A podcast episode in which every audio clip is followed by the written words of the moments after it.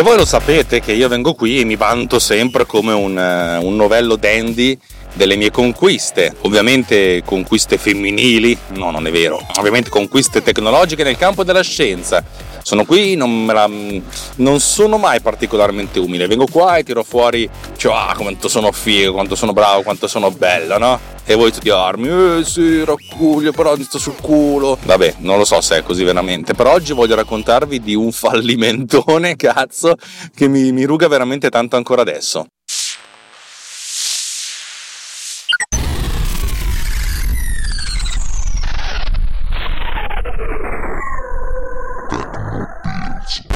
Allora, uno di voi potrebbe dire Alex perché non fai backup? La risposta mia è ma io li faccio i backup.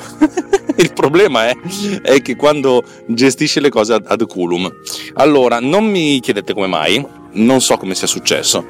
Ho cancellato una serie di cartelle di, di, Power Recorder. Voi sapete, da un po' che non ne parlo, ma sto realizzando pian pianino un'applicazione di registrazione vocale, il cui obiettivo finale è quello di realizzare il miglior registratore vocale di sempre per iOS cioè in realtà poi non sarà proprio l'idea quella di realizzare quello col workflow più, più, liquido, cioè quello che vi consente di registrare, salvare le cose automaticamente, di essere molto efficaci e molto veloci.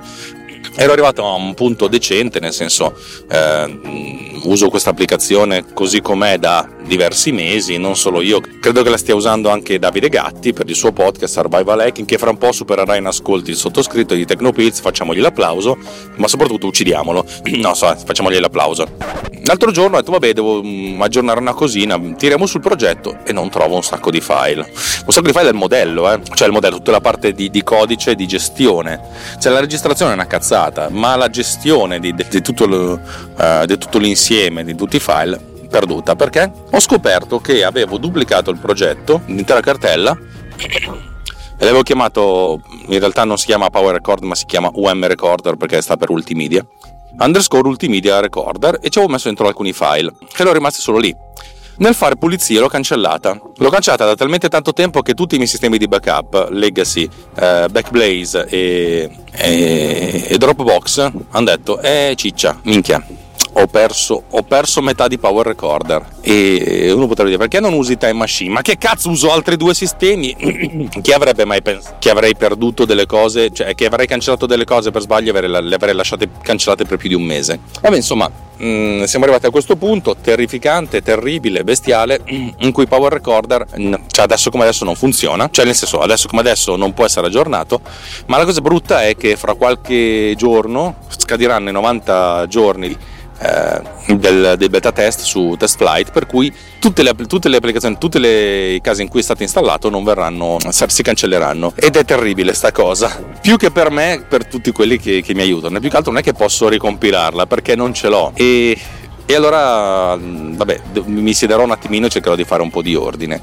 Ehm, l'applicazione è cresciuta intanto che la stavo sviluppando, per cui c'era dentro già del codice un po' ridondante, un po' incasinato. Quello che farò è sedermi su un tavolo, sedermi attorno a un tavolo da solo magari in compagnia di, di, altri utilizzatori e la riprogetterò da zero lasciando l'interfaccia abbastanza inalterata ma nella funzionalità sottostante trovando un sistema un pochettino più sensato eh, di farla girare. Perché, perché, ha senso così? Perché se proprio deve risorgere dalle sue ceneri e prima o poi lo, lo farà voglio che lo faccia in maniera un pochettino più snella, più manutenibile, più rivolta verso il futuro. E questo, questa è la storia del mio fallimento, dove potreste dirmi ma perché non hai fatto il backup? Ma il backup l'avevo fatto, eh, che avevo cancellato sia il sorgente che dopo un, un, mese si sono cancellati anche i backup. Eh, che, che, che c'è da dire? Mm, mia colpa, mia colpa, mi prendo, mi prendo le colpe di questa cosa. Una parte di me direbbe che ho finito così la giornata di oggi, però mi sembrerebbe veramente da stronzi farvi una puntata che dura 4 minuti e qualcosa, per cui vorrei raccontarvi qualcos'altro. E allora vi racconto che negli, ultimi, negli ultimi tempi, quando ho avuto un attimo di tempo libero, mi sono messo a, a rimaneggiare con Producer cercando di sistemare un po' di bug. Mm, ne ho sistemati alcuni, eh, non, non, tutti ovviamente, cioè, però forse quelli, alcuni grossi li ho, li, ho, li, ho, li ho, fatti fuori. C'era un bug piuttosto stronzo che, che praticamente a volte non faceva suonare una, un pezzo di musica, non so per quale motivo. Però ero, ero, avevo trovato un caso particolare in cui io stavo facendo il playback della timeline e senza fare il stop aprivo il... Uh, c'è dietro di me uno che si sta facendo la barba in macchina con il rasoio elettrico. Io apprezzo sta gente. Aprivo il, l'editor dell'asset, modificavo delle cose e quando lo chiudevo smetteva di suonare. Perché? Perché? Perché ho capito che ho commesso un errore che non voglio sistemare in questa versione. In pratica il player, cioè quando eh, facciamo, vedete questa timeline, associo ad ogni blocchettino un player. Cioè praticamente il, c'è ogni segmento che vedete nella timeline ha un suo mm, riproduttore che viene attivato nel momento in cui c'è l'oggetto che va suonato. Dato che io non avevo fatto questa cosa sugli oggetti della timeline, bensì sugli oggetti su, sui file, per cui lo stesso, lo stesso file aveva un singolo solo player, per cui se lo stesso file era suddiviso in diverse segmenti della timeline, il player era uno solo. Essenzialmente cosa succedeva? Se avevo eh, degli, un effetto sonoro che si ripeteva 5 volte, eh, praticamente non c'erano 5 player, ma c'era un singolo player, per cui se c'era un, un effetto sonoro tipo un, una risata che iniziava prima che finisse la risata precedente, eh, la partenza della nuova risata faceva stoppare la precedente perché c'era un player solo. Questo faceva sì che quando io esaminavo una, un file, creavo il player del file e quando chiudevo la finestra, automaticamente stoppavo la, la riproduzione però stoppando la riproduzione, che magari non era neanche partita all'interno della finestra del, dell'asset, in pratica stoppavo la riproduzione del singolo, del, del singolo, file all'interno della timeline principale. E questa cosa qui ci ho, ci ho girato un pochettino attorno, dicendo no, ma se facciamo così, se stava riproducendosi allora, cioè, mi ero fatto un sacco di pipe, poi mi sono detto una mattina, veramente, una mattina mi sono svegliato, era una domenica mattina, domenica mattina, domenica scorsa forse, sabato scorso, mi sono svegliato, proprio ero ancora a letto e ho avuto l'illuminazione. Sapete quando avete l'illuminazione di letto? Che interessante. Cosa succedeva? Io avevo nella mia struttura dati che, che, segnavo l'oggetto come in riproduzione, ma l'oggetto non era effettivamente in riproduzione. Ma io posso saperlo se l'oggetto è in riproduzione oppure no, perché basta che io chieda al player se sta riproducendosi. Illuminazione divina. A questo punto faccio questa cosa meravigliosa. Nel mio ciclo più o meno lungo, cioè quello, quello, non, non, quello, che, si riprodu- quello che si ripete abbastanza brevemente col, col ciclo dei player, se il file in riproduzione era segnato nel mio, nel mio, database come in riproduzione, nella mia struttura dati come riproduzione, ma non era effettivamente in riproduzione, allora a questo punto segnavo, invece di farlo ripartire, facevo così, segnavo nella mia struttura dati che non era in riproduzione. Cioè in pratica invece di far sì che, che il player, cioè l'oggetto fisico, il riproduttore, seguisse la struttura dati, facevo il contrario, la struttura dati segue il player. Cosa succede? Nel ciclo subito successivo, che è all'incirca un cinquantesimo di secondo dopo, guardavo, l'oggetto non è in riproduzione? No, ma andrebbe riprodotto perché la testina di riproduzione è lì, sì, allora lo riattivo e a questo punto rifaccio il play e questa cosa funziona. Non solo questa cosa funziona, ma cambia effettivamente il volume di riproduzione intanto che ne modifico il volume nella finestra dell'asset e soprattutto non ho più quel problema fastidiosissimo di gestione dell'asset, no, il file non viene più riprodotto. Oh, questo è un, un bug che ho risolto finalmente una volta per tutte. Mi sto avvicinando sempre di più alla, alla risoluzione. Ho ancora un bug per quanto concerne la visualizzazione di timeline, cioè di mm, asset uh, attached. Anche in questo caso ho una struttura dati piuttosto complessa che si è che è diventata complessa man mano che le cose eh, si incrementavano.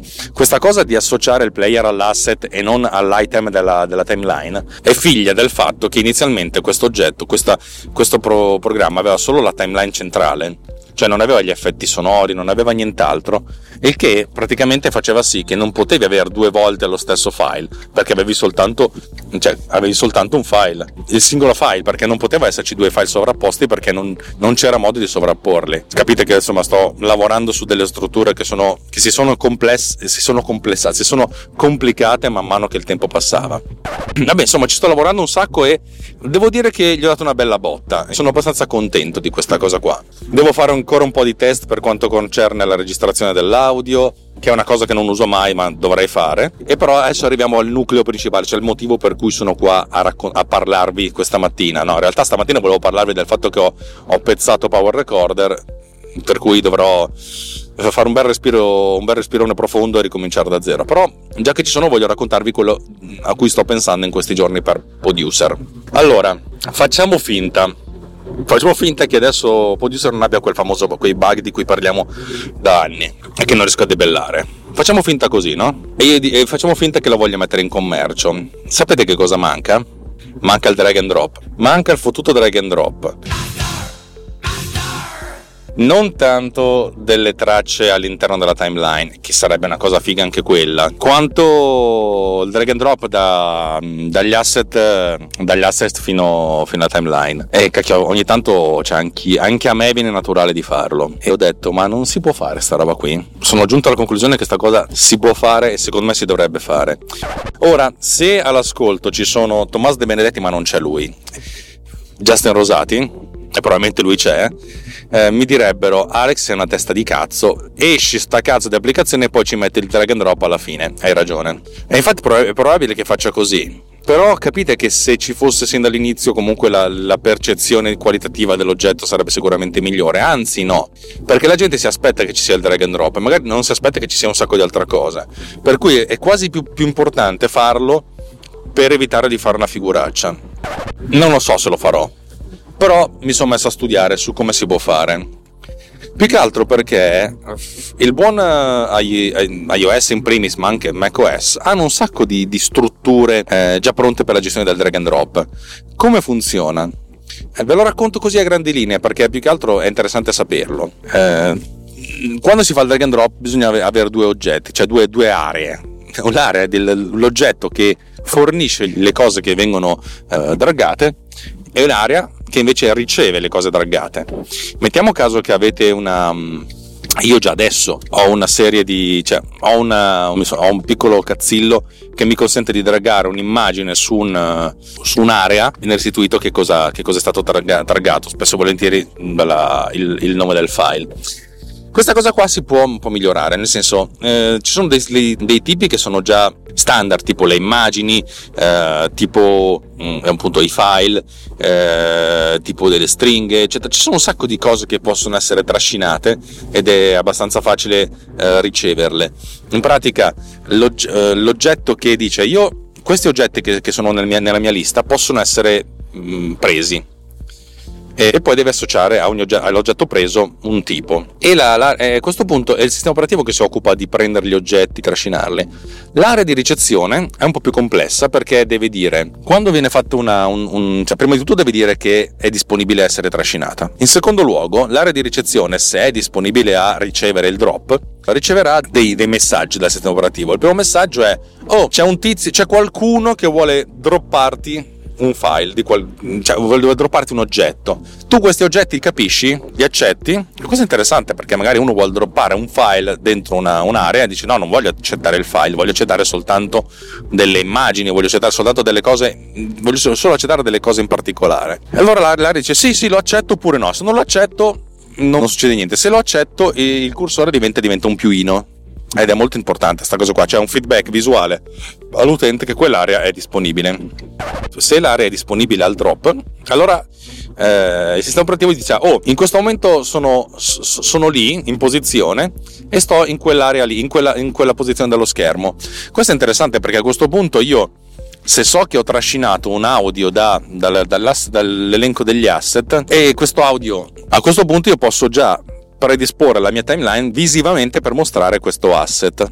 Però deve essere una cosa abbastanza provvisoria perché uno può dire vabbè non lo trascino più, allora deve tornare indietro, cioè deve essere tutto gestito in maniera un po', un po temporanea, quindi dire oh prima che hai fatto il drop vero e proprio ti do un feedback visuale ma sappi che non è del tutto, cioè non, non, è, necess- cioè non è proprio che funziona così. E questa cosa qua ovviamente deve succedere esattamente in uno dei momenti di, in uno dei punti di taglio, per cui devo trovare il taglio più vicino al, non tanto alla, alla, alla playhead quanto al, al, al, punto di drag e magari anche visualizzarlo con un colore diverso, nel senso far vedere che c'è un colore particolare in modo tale che si capisca che è un drag temporaneo. Se l'utente poi ridraga via, no problem.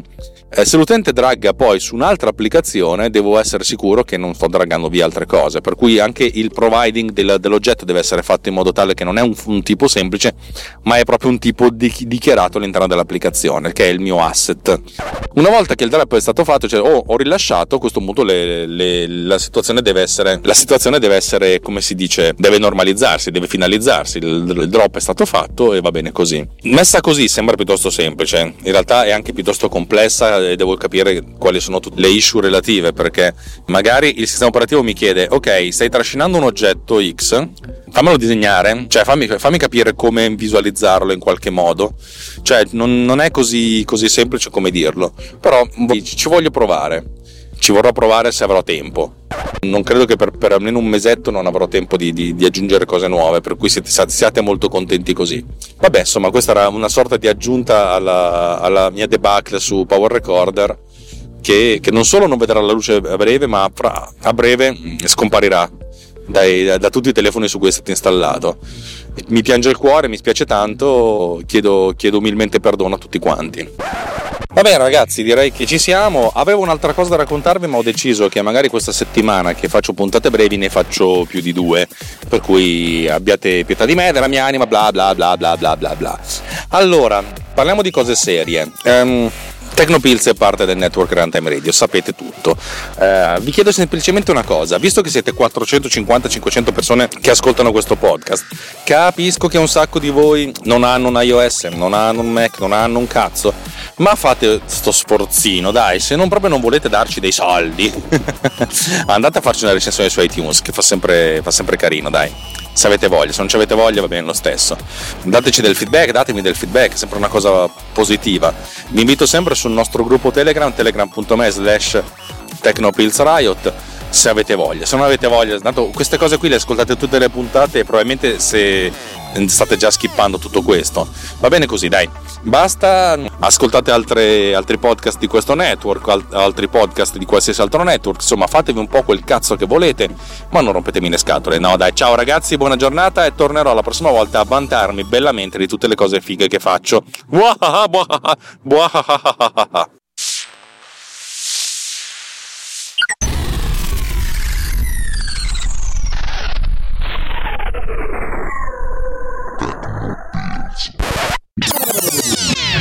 Has been done with Power Recorder. This episode has been produced with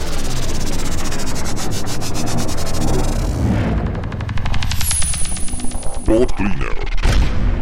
Discover more at boatcleaner.com.